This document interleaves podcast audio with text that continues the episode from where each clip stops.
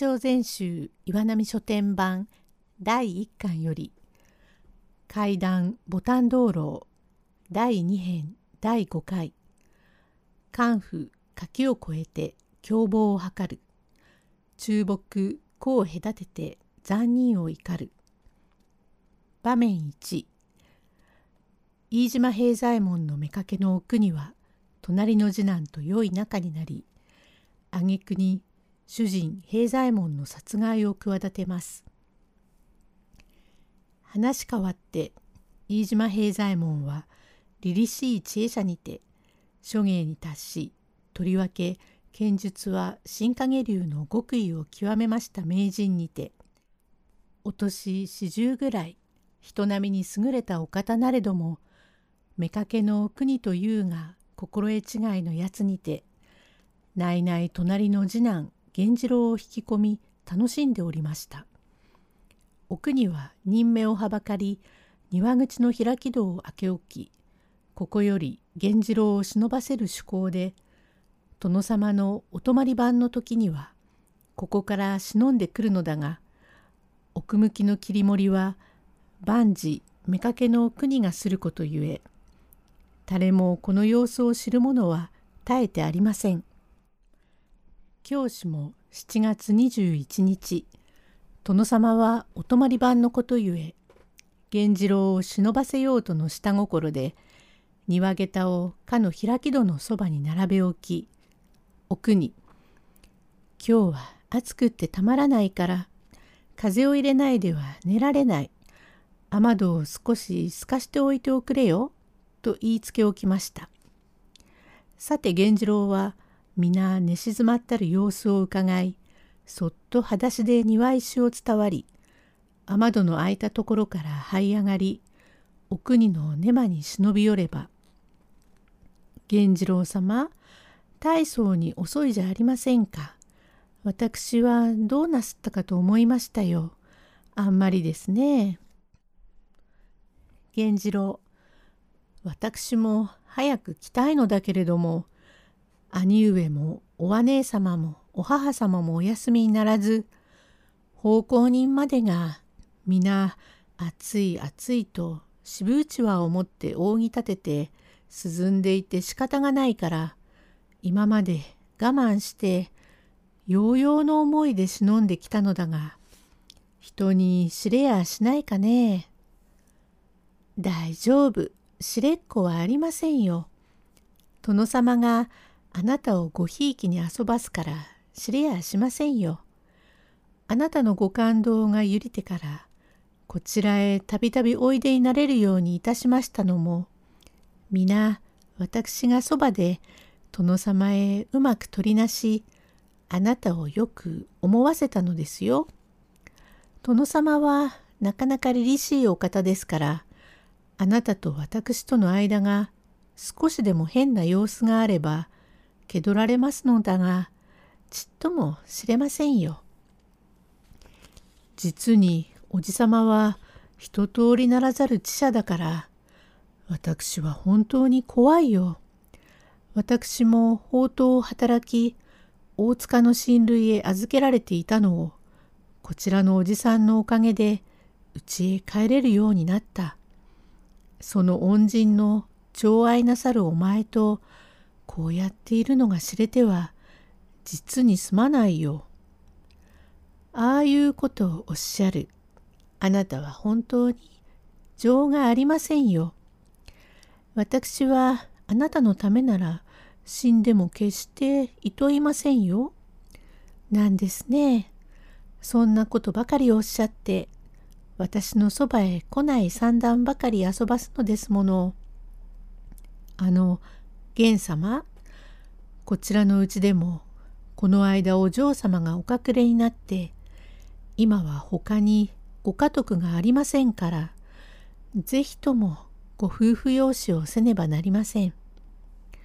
それについてはお隣の源次郎様をと内々殿様にお勧め申しましたら殿様が源次郎はまだ若くって両権が定まらんからいかんとおっしゃいましたよ。そうだろう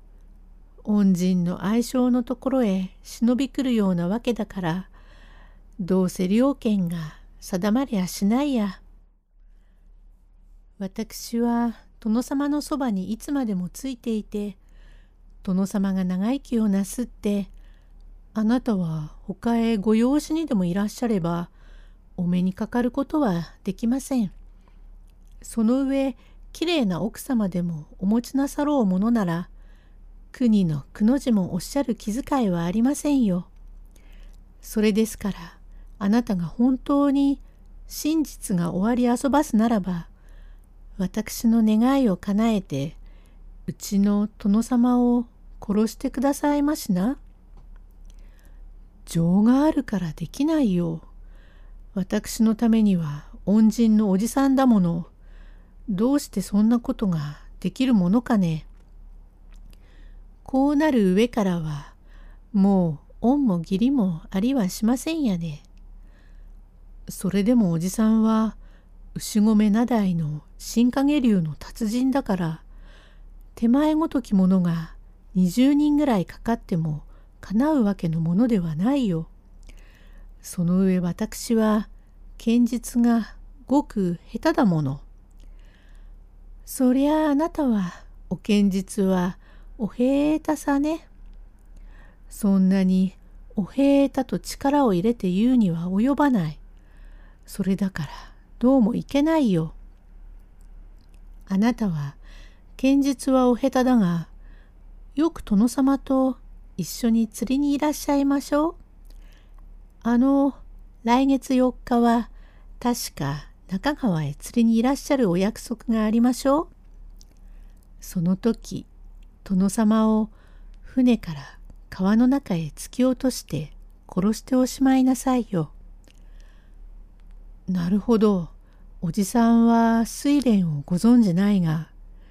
やはり船頭がいるからいけないよ。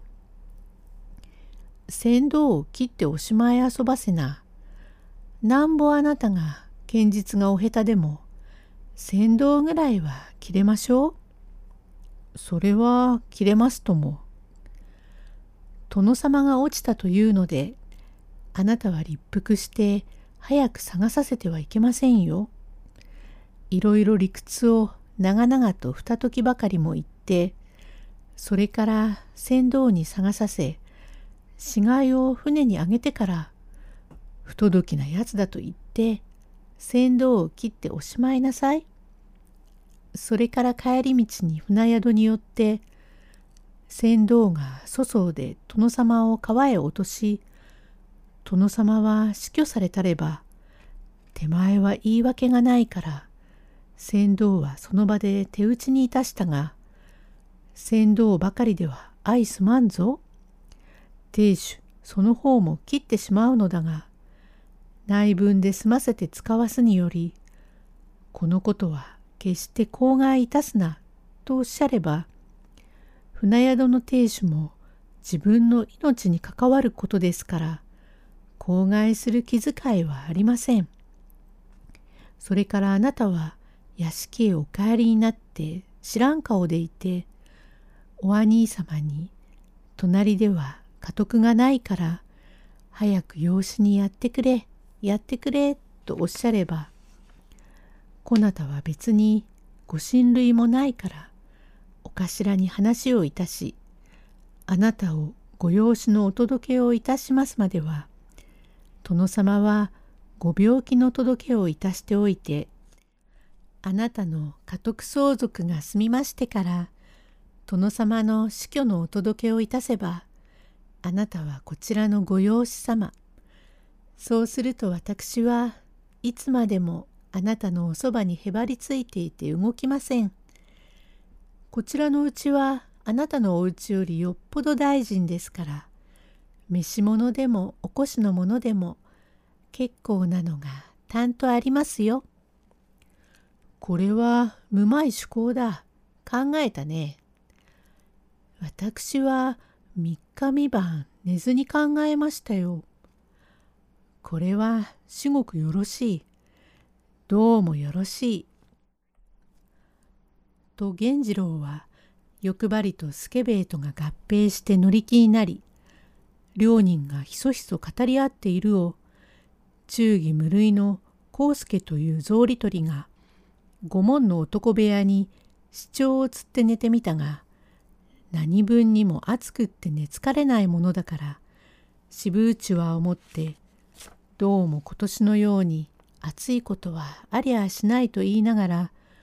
お庭をぶらぶら歩いていると板塀の三尺の開きがバタリバタリと風にあおられていますのに康介締まりをしておいたのにどうして開いたのだろう。おや庭桁が並べてあるぞ。誰か来たな。隣の次男目がお国さんと様子がおかしいからことによったらくっついているのかもしれん。と抜き足してそっとこなたへ参り靴脱ぎ石へ手を支えて座敷の様子をうかがうと自分が命を捨てても奉公をいたそうと思っている。殿様を殺すという相談に康介は大いに怒り年はまだ21でございますが負けない気性だから怒りのあまり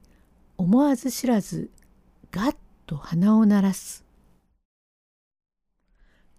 場面に康介は忠義にて源次郎を問いただすが言い訳をされた上ぶたれます。用語解説重刀の弓飾り弓の一種源次郎お国さん誰か来たようですよ。あなたは本当に臆病でいらっしゃるよ。誰も参りはいたしません。と耳を立てて聞けば人のいる様子ですから。誰だえそこにいるのは。へえ、康介でございます。本当にまあ、呆れますよ。夜夜中、奥向きの庭口へ入り込んで住みますかえ暑くって暑くってしようがございませんから涼みに参りました。今晩は殿様はお泊まり番だよ。毎月21日のお泊まり番は知っています。殿様のお泊まり番を知りながらなぜ門番をしない？御門番は御門をさえ固く守っていればいいのに暑いからといって女ばかりいる庭先へ来て住みますか？ええ御門番だからといって御門ばかりは守ってはおりません。へえ庭も奥も守ります。へえ方々を守るのが役でございます。御門番だからと申して奥へ泥棒が入り殿様とちゃんちゃん切り合っているに門ばかり見てはおられません。新参者のくせに殿様のお気に入りだものだからこの説では増長して大層おはぶりがいいよ。奥向きを守るのは私の役だ。部屋へ帰って寝ておしまい。そうですか。あなたが奥向きのお守りをしてかように三尺戸を開けておいてよろしゅうございますか。庭口の戸が開いていると犬が入ってきます。何でも犬畜生の恩も義理も知らんやつが殿様の大切にしていらっしゃるものをむしゃむしゃ食っていますから私は夜通しここに張り番をしています。ここに下駄が脱いでありますから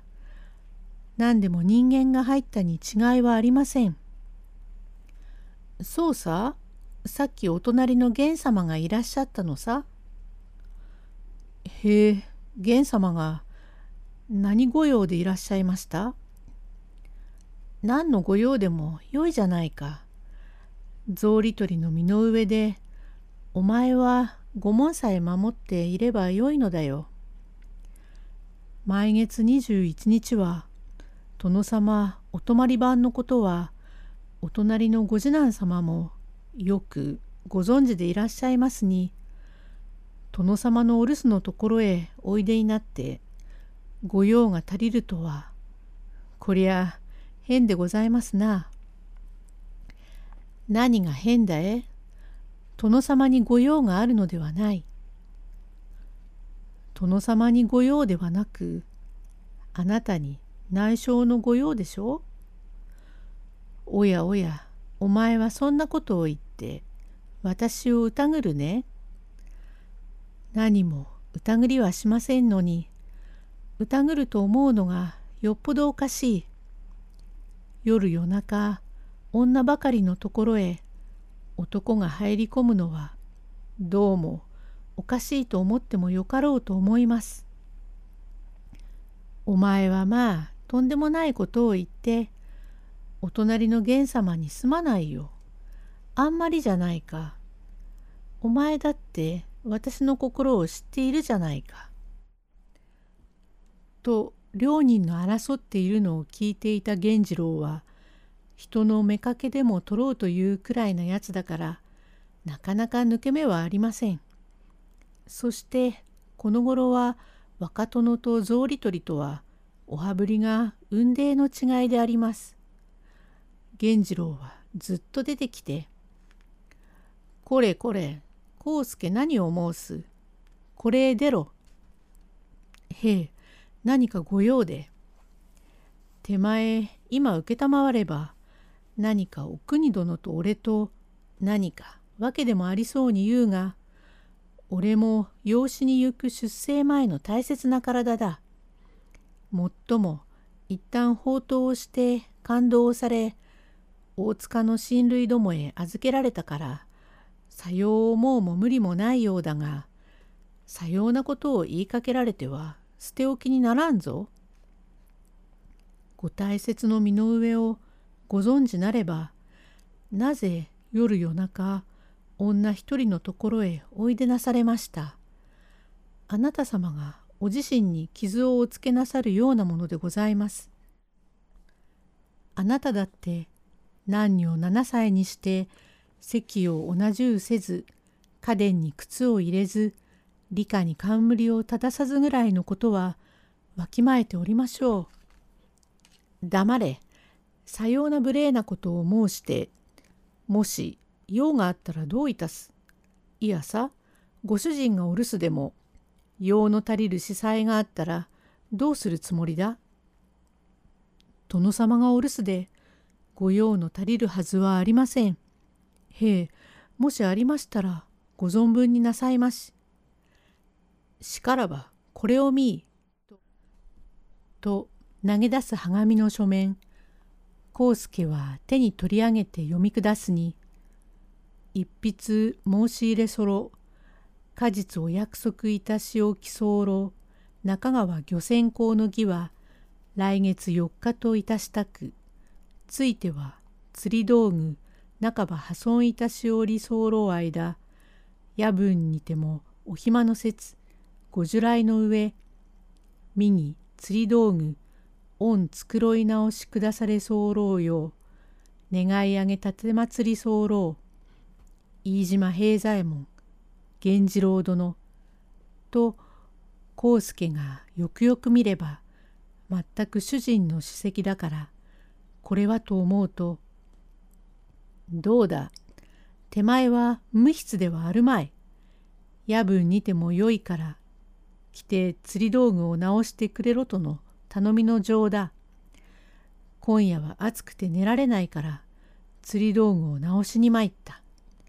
叱るを手前から疑念をかけられ悪名をつけられ甚だ迷惑いたす。貴様はいかがいたすつもりか？さようなご無理をおっしゃってはまことに困ります。この書きつけさえなければ喧嘩は私が勝ちだけれども書きつけが出たから私の方が負けになったのですがどっちが悪いかとくとあなたの胸に聞いてごらん遊ばせ私は後藤家様の家来でございます。むやみに切っては済みますまい。うぬのような汚れた薬効を切るかえ。ぶち殺してしまわ。何か棒はありませんか？ここにあります。と、お国が重藤の弓の折れを取り出し、源次郎に渡す。あなた様、そんなご無理なことをして、私のようなひ弱い体に傷でもできましては、ご奉公が務まりません。えい、手前、疑るならば、表向きに言えよ。何を証拠にさようなことを申す。そのくらいなら、なぜお国殿と枕を並べているところへ踏み込まん。拙者は後藤家のご主人から頼まれたから参ったのだ。憎いやつめ。と言いながら、旗とぶつ。伊藤ございます。あなた、さようなことをおっしゃっても、とくと胸に聞いてごらん遊ばせ。ひ弱い草履取りをおぶちなすって、黙れ、と言いさま、ヒューヒューと続けうちに、十二三も打ちのめせば、康介はヒーヒーと叫びながら、コロコロと転げ回り、さも恨めしげに源次郎の顔を睨むところを、トーンと康介の酒焼き際を打ち割ったゆえ、黒血がたらたらと流れる。ぶち殺してもいいやつだが、命だけは助けてくれる。今後、さようのことを言うと、助けてはおかんぞ。お国殿、私はもうご当家へは参りません。あれ、いらっしゃらないと、なお疑られますよ。というを聞き入れず、源次郎はこれをしように、裸足にて根深川石の飛び石を伝えて帰りました。お前が悪いからぶたれたのだよ。お隣のご次男様にとんでもないことを言ってすまないよ。お前にここにいられちゃ迷惑だから出て行っておくれ。と言いながら痛みに苦しむ康介の腰をトーンとついて庭へ突き落とす弾みに根深川石にまた痛く膝を打ちあっと言って倒れると奥には雨戸をピシャッリと閉めて奥へいる。後に康介悔しき声を震わせ「畜生め畜生め犬畜生め自分たちの悪いことをよそにして私をひどい目に遭わせる。殿様がお帰りになれば申し上げてしまおうか。いやいや、もしこのことを表向きに殿様に申し上げれば、きっとあの両人と付き合わせになると、向こうには証拠の手紙があり、こちらは聞いたばかりのことだから、どう言うても証拠になるまい。ことには向こうは次男の勢い、こちらは悲しいかな草履取りの軽い身分だから、お隣ずからの義理でも、私はおいとまになるにそういない。私がいなければ、殿様は殺されるに違いない。これはいっそのこと、源次郎お国の両人を槍で突き殺して、自分は腹を切ってしまおう、と、忠義無二の康介が覚悟を定めましたが、さて、この後はどうなりますか？いずれ明晩。第三編へ続く。